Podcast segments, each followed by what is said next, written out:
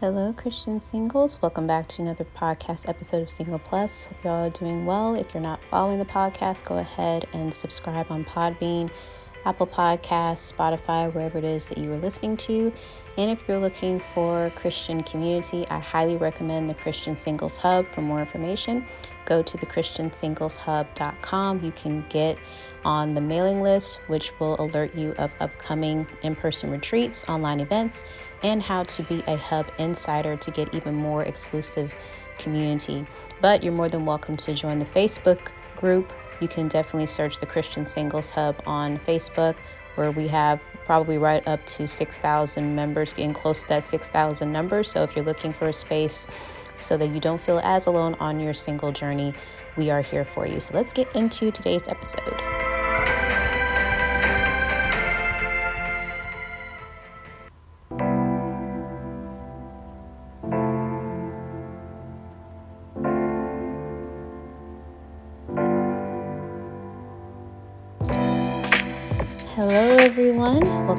To another podcast episode. My name is Daria White. Thank you so much for tuning in. I hope you all had a great weekend. I took a break from last week's episode due to travel, and I definitely needed the time to catch up on work as well as rest. So, we are back with another episode for this week. Again, if you're not following Single Plus, go ahead and subscribe to the podcast. You can definitely follow Single Plus on Instagram. That's at my Single Plus as well as the blog and website, mysingleplus.com. As I was thinking of today's episode, I think I'm going to be coming from the book of Ruth. And you all know that I use Proverbs 31 Ministries to aid me in my Bible study time. There are definitely times where the Holy Spirit leads me to other parts of Scripture, but for me, sometimes I have to follow a plan. Sometimes that's just how my brain works. So recently we have gotten into the book of Ruth. So we've been taking verses, um, probably a few verses at a time. And this morning we just completed chapter one. So I think the study is going to be over the course of six weeks, I think. So we're definitely taking it um, a few verses at a time since there aren't that many chapters in Ruth to begin with. So you're definitely more than welcome to check out that study with Proverbs 31 Ministries. Again, the first five app is free to download. You can create a free account and get in on the Bible study. But for today's episode, I think I'm going to call this When You Feel Like Naomi. And I'm probably going to do a follow up blog post on the Christian Singles Hub talking about this same topic as well. But if you're not familiar with the story of Ruth, typically we do as singles. I think it's pretty popular in the church culture because we talk about, you know, Ruth being found by Boaz, and a lot of women say, I'm waiting for my Boaz, or I'm waiting to be found, or I'm in the field working just like Ruth was. Or if you're a man listening, you may be thinking, or maybe you've heard, you know, Boaz looking for Ruth and how he sought her, how he wasn't necessarily looking for her, but she caught his eye with how she carried herself. He had heard what she did for Naomi and you know coming to a new place leaving her hometown to take care of Naomi Boaz noticed that about her. But I'm not coming from the perspective of Ruth and I'm not coming from the perspective of Boaz because those two again they're pretty popular when you hear uh, this story discussed. But not everybody talks a lot about Naomi. And what's interesting about Naomi is one Naomi and her family before her husband passed, even before her sons passed. Ruth must have saw something in her to make her decide, I want to go with you. Because as we read the story in chapter one, Naomi tells both of them, Ruth as well as the other daughter in law, Orpah, y'all go back. I mean, unfortunately, she lost her husband. And then 10 years later, when her sons get married, you know, they're married. It, it, from how it depicts in the Bible, after um, Naomi's husband dies, Elimelech, the, the sons get married, Mal- Mahlon and Chilion, if I'm pronouncing that right. But they stayed in Moab even after um, Elimelech had passed. And so the sons take on Moabite wives and they lived there for about 10 years. That's in verse 4 of Ruth chapter 1. So we're talking about 10 years of Ruth being married to one of Naomi's sons. And in that 10 year span, even though Naomi was a widow, I wonder what did Ruth witness? What did she see?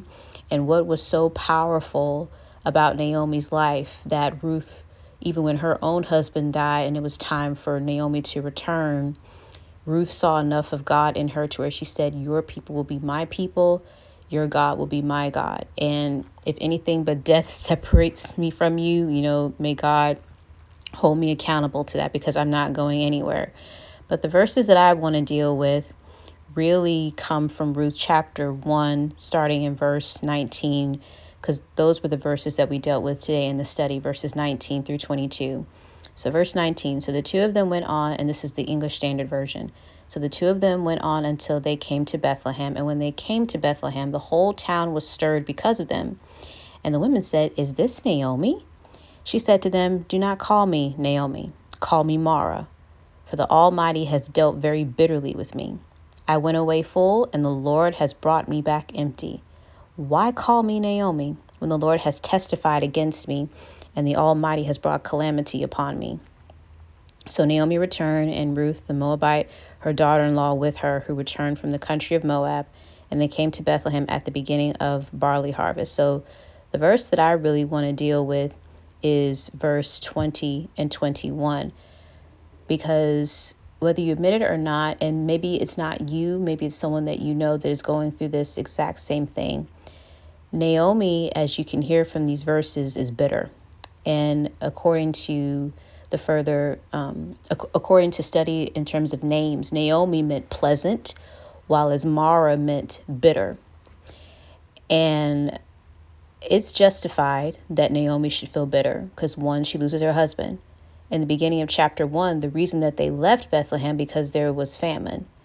And it's interesting that even though there was a famine going on, it doesn't say that God told Elimelech to move his family they just moved. So it's not like this was a Joseph situation in the, in the New Testament where an angel warned Joseph in his dream and said, you know, take the child and his mother. Or Joseph, don't be afraid to take Mary as your wife. Or, you know, Joseph, you know, take him here. It's not like the Bible tells us that God warned Elimelech to leave. So this could be a possible scenario of, you know, when you see chaos going on around you, we go based off our, our own instincts and we decide to make a decision and we leave and God didn't necessarily tell us to leave. So that was one observation that I had. And again, I don't know the nuances of it, but God is very clear in his word when he would tell his people go here or stay here. But in this particular case, we don't see that Elimelech sought the Lord and said, "Okay, God, there's famine going on, you know, people are hungry. What do you want me to do?" It doesn't say that he sought the Lord. So he moves his wife Naomi and their two sons, and they go to Moab. And Moab, as we know, really stemmed from Lot's two daughters after they got their dad drunk and there was incest. So Moab is a descendant of the sin that took place right after Lot and his daughters escaped. So now we're so now they're in a country that is known for sin, that is known for worshiping false gods, known for making sacrifices to gods. And so now they're living in this area, and Elimelech dies. So now Naomi is dealing with the loss of her husband, but she still has her boys. So her boys, who knows how old they were, but clearly they were old enough to get married because they take Moabite wives, which is something that God did not want them to do in terms of intermarrying with other cultures because of the fact that, you know, you don't want to be intermarried with someone that it does not have the same faith, that's not honoring God we know it in our church culture, and of course, as the New Testament calls it, being unequally yoked. But in this case, they did it anyway, and they were both married to these Moabite women. So that those marriages lasted 10 years before Mahlon and Chilion died.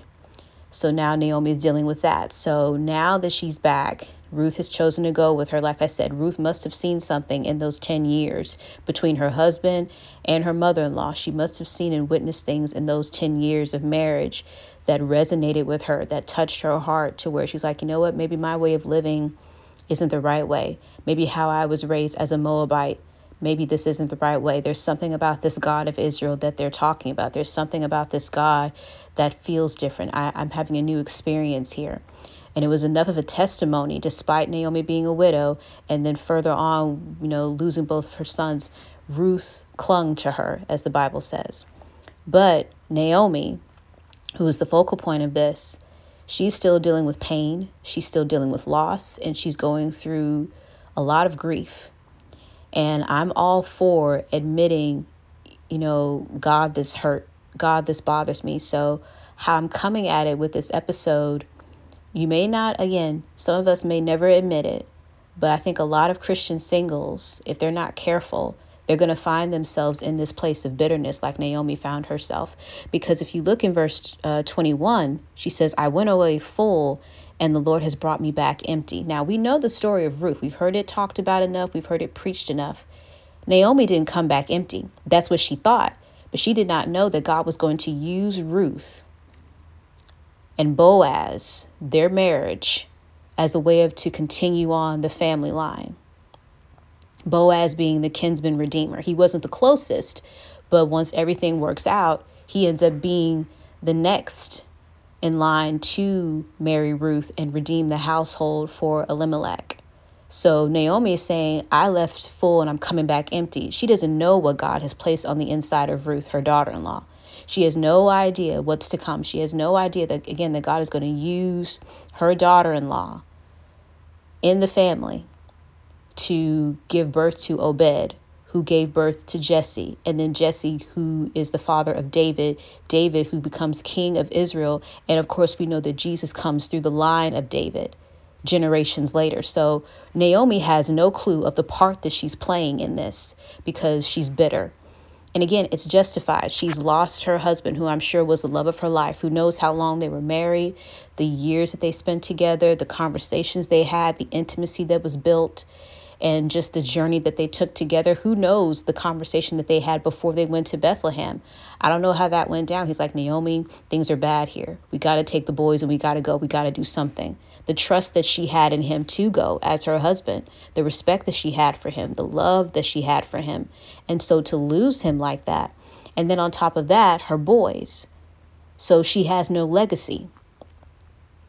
That's the thing. She feels like she's lost not just her marriage, but also the legacy that was given to her through her sons, her sons who would have carried on the name of her husband. But unfortunately, that didn't happen. And it's not like her sons had children with Orpah and Ruth. So she's childless and she has no grandchildren, she has no husband. So she's justified in saying, I've I came, I, I left full. I left with my husband. I left with my sons. And now I'm coming back empty handed. At least that's what she thinks. So, in singleness, a lot of Christian singles feel like I have nothing. And Naomi felt that way. I have nothing. A lot of Christian singles feel that without a spouse, without a relationship, without the promise of a relationship, there are no prospects for me.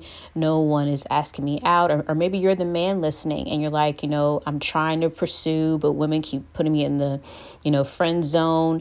They're not taking me seriously. They're going for these other types of guys, and I'm considered second best, or at least that's what you may be telling yourself.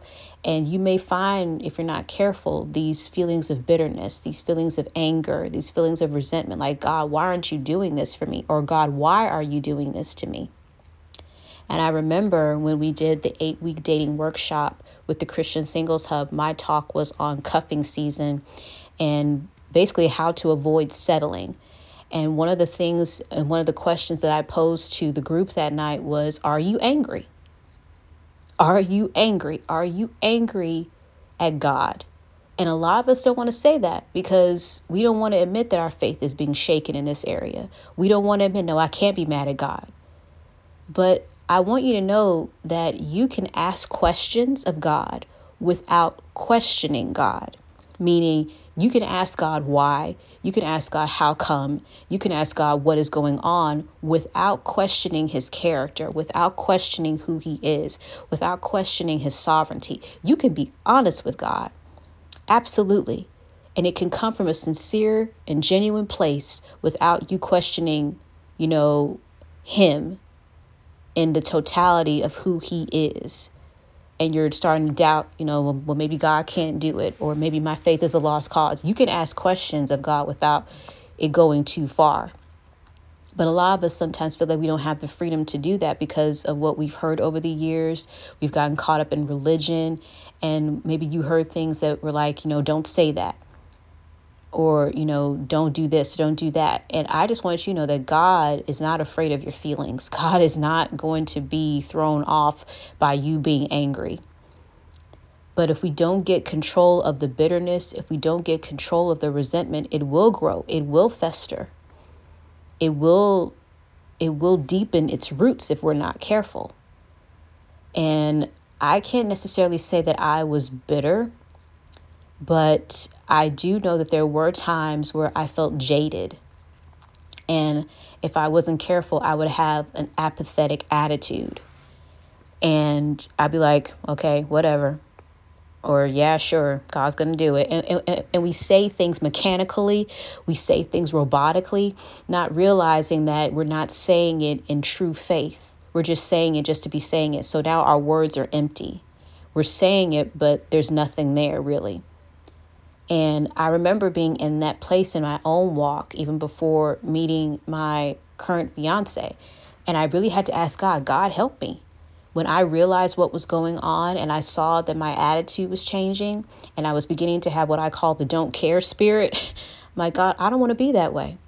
I don't want bitter and resentment to fester in my heart to where I stop believing what you can do, to where I stop trusting you, to where I'm like, you know what, God, whatever. If you do it, fine. If not, I don't care. Where did we lose our expectancy? And for a lot of us, you may be like, well, I've been waiting for so long. I've been waiting for so long. I've prayed for so long. I've been faithful so long. I've been serving God. I've been staying committed. I've kept my standards. I've kept my boundaries. But I'm starting to wonder is it all worth it? Because now I'm feeling resentful because I see other people getting blessed in this area of relationships. And it may not necessarily be relationships, it may be other areas of life where you see people are thriving when it looks like you're struggling. It feels like you're struggling. It feels like every time you take 10 steps forward or take one step forward, you get an up 20 steps steps back.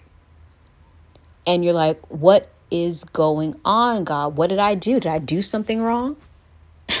did I do something wrong? Tell me. It reminds me of Job when he was like, God, did I miss something here? What have I done? What have I done to deserve this? So imagine Naomi's hurt. Imagine Naomi's pain. You could probably very well resonate with that in your own life. And she's like, Don't call me Naomi. I can imagine. I'm sure when we read the Bible, we don't necessarily read it from, you know, I sometimes read the Bible like a movie. So I can just imagine Naomi having an attitude like, and people they see her coming back and like oh my gosh naomi we're so happy to see you it's been so long she's like don't call me naomi you know, you know just that sharp tone like don't call me that call me mara It's like, how did they respond? Now, now the Bible doesn't tell us how the people responded to that, but I can imagine they're like, okay, um, all right, uh, Mara, um, sorry to offend you. Sorry, we, we didn't mean anything by it, but just the defensiveness. You know what I'm saying? It's like. I can only imagine how that conversation went down because again the Bible only tells us what we need to know. It doesn't really go into every single detail to where we get to see the heart of these people that lived back then during that time. They're not just characters in a book. These were real people with real lives, real hurt, real pain. So I can imagine Naomi probably being a little bit snappy. Like, don't call me that. Don't call me that. Call me Mara because the Almighty has dealt bitterly with me. I left full and I'm coming back empty. You ever see a movie where you see a character like that and like, oh wow, like like, okay, you know, I didn't mean for the conversation to take this type of a turn. We, we were just welcoming you back, Naomi. But she's experiencing this pain, she's experiencing this resentment. And I can only imagine if Naomi shared that in her own quiet time with God in prayer. Losing, again, the man that she thought she was going to spend the rest of her life with, losing her children, boys that she loved and raised, boys that you know she saw as toddlers boys that she fed and take and she took care of them when they were sick and then to lose them so now she's like i have nothing left i have nothing left so when she hears that famine is no longer going on in bethlehem she decides to go back because she's like there's nothing left for me here in moab there's nothing left. Not realizing that God did not bring her back empty. Again, she had no clue that God was going to use Ruth to change her life forever, to change the legacy of their family. So I say all that to encourage you. You may be going through a season that, if you're not careful, like I said before, may be brooding bitterness or resentment or anger towards God because you not you're not where you thought you would be. You've lost things that maybe you didn't think that you would lose. Maybe it was a relationship, maybe it was a marriage, maybe you thought this relationship was going towards engagement, but then the person changed their mind or things got tough and the other person said, you know what, this is not worth it anymore. And now you feel worthless because they said that. And you're like, wait a minute, am I worth loving? Am I worth being with? All these feelings and all these emotions.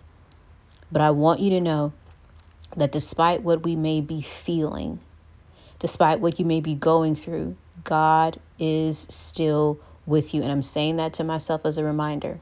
Because it's not a question of if things happen in life. We still live in a world where sin is running rampant, but we still have the upper hand because we are sons and daughters of the Most High God. So even when it feels like you're losing, and it may very well look like it in the natural, God can still turn that thing around to work out for your good. And no, it didn't bring Naomi's husband back. No, it didn't bring her sons back. But God still turned her world around using Ruth because when Ruth has her son, after Ruth and Boaz get married, and Ruth has her son Obed, Naomi, I'm sure, loved that little boy.